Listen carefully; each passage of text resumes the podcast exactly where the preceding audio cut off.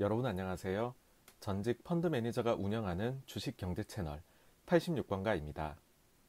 오늘 다룰 주제는 회계로 돈 벌기 1탄 네이버 회계만 변했을 뿐인데 내년 순이익이 작년보다 250%나 더 나온다고 입니다.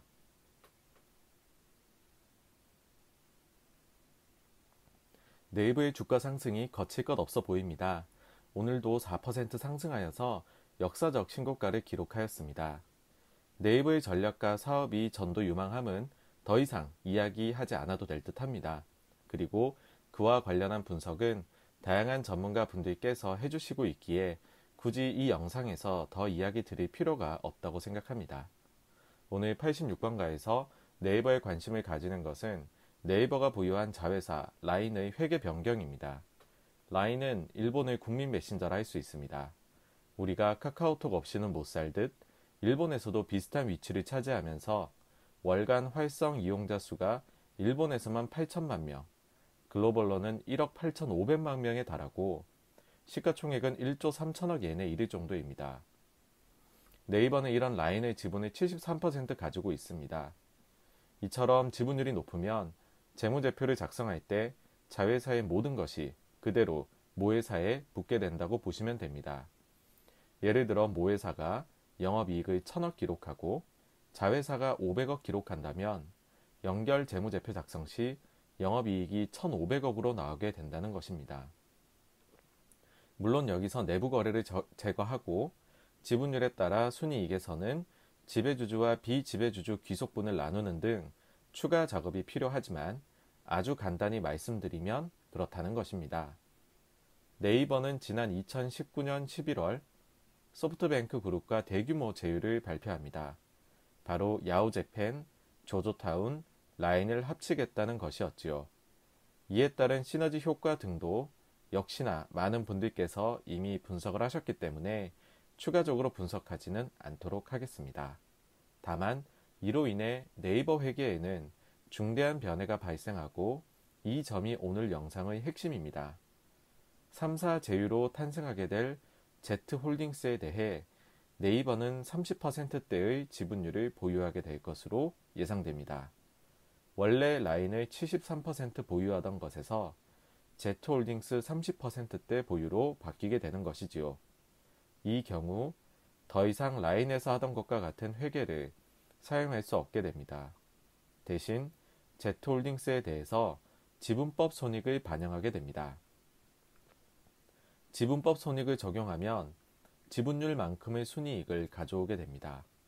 즉, 매출액부터 영업이익, 순이익에 이르기까지 모두 가져오던 방식에서 오직 순이익에 대해 지분율만큼을 곱해서 영업의 수익으로 반영하게 되는 것이지요. 예를 들어 제트홀딩스가 순이익 1000억을 기록하게 되면 약 300억 정도를 지분법 이익으로 반영하게 되는 것입니다. 다음은 지난 3년간 네이버의 부문별 이익입니다. 네이버 주요 사업이 지속적으로 성장하고 있는데 반해 라인은 미래 먹거리를 위한 투자가 증가하면서 2018년 적자 전환한 후 적자 폭이 커졌습니다. 영업이익 기준으로 5천억 이상의 적자를 기록하였습니다. 올해도 작년보다는 상황이 나아지겠지만 여전히 큰 폭의 적자를 기록할 것으로 예상됩니다. 다음은 라인과 합치게 될 야오제펜과 조조타운의 손익입니다.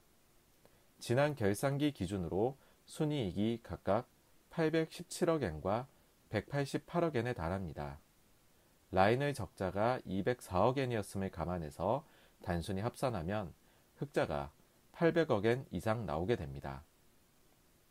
만약 이 이익이 지분법으로 반영된다면 약 240억 엔의 지분법 이익이 발생하게 될 것입니다. 그렇습니다. 회계상으로 적자가 흑자로 탈바꿈하게 됩니다. 손익 계산서에서 5천억의 적자가 사라지고 2, 3천억의 흑자가 나타나게 됩니다. 안타깝게도 이 같은 점이 현재 애널리스트 분들의 자료에서는 잘 반영이 되지 않고 있습니다. 다음은 2021년과 2022년 애널리스트 분들의 예상 손익 계산서입니다. 만약 라인이 연결해서 빠지고 제트홀딩스가 지분법으로 들어오는 점을 반영했다면 매출액이 지금 보이는 것보다 2에서 3조는 줄어야 할 것입니다. 아마도 올해 4분기 중으로 이 같은 변경이 이뤄질 것으로 예상되어 있다 보니 그때 가서 추정치를 바꾸려 하는 것으로 보입니다. 아무래도 확실하게 자료를 작성하는 것이 더 나을 수도 있으니 말입니다. 그렇다면 실제 이익을 제대로 알 수가 없으니 직접 추정치를 만들어 볼까 합니다. 먼저 내년도 네이버 본업에서의 영업이익을 1조 5천억으로 가정해 봅니다. 올해 코로나로 부진했던 광고가 다시 회복 및 성장하고 쇼핑에서의 지속적인 성장이 일어날 것으로 보이기 때문입니다. 과거 성장성을 감안하면 무난한 가정으로 보입니다. 제트홀딩스의 경우 내년도 컨센서스 예상 순이익이 약 천억 엔이 조금 넘습니다. 라인의 경우 1에서 20억 엔 적자로 예상되고요. 그렇다면 둘을 합쳐서 천억 엔 예상 순이익에 예상 지분율 32.5%를 반영하고 오늘 엔화 환율을 적용하면 약 3,700억 원이 지분법 손익으로 반영되어야 함을 알 수 있습니다. 이제 둘을 합치면 됩니다. 먼저 세후 네이버 본업의 순이익은 약 1조 1000억입니다. 여기에 3,700억을 합쳐보겠습니다. 그러면 1조 4천, 1조 4,700억의 순이익이 나오게 됩니다.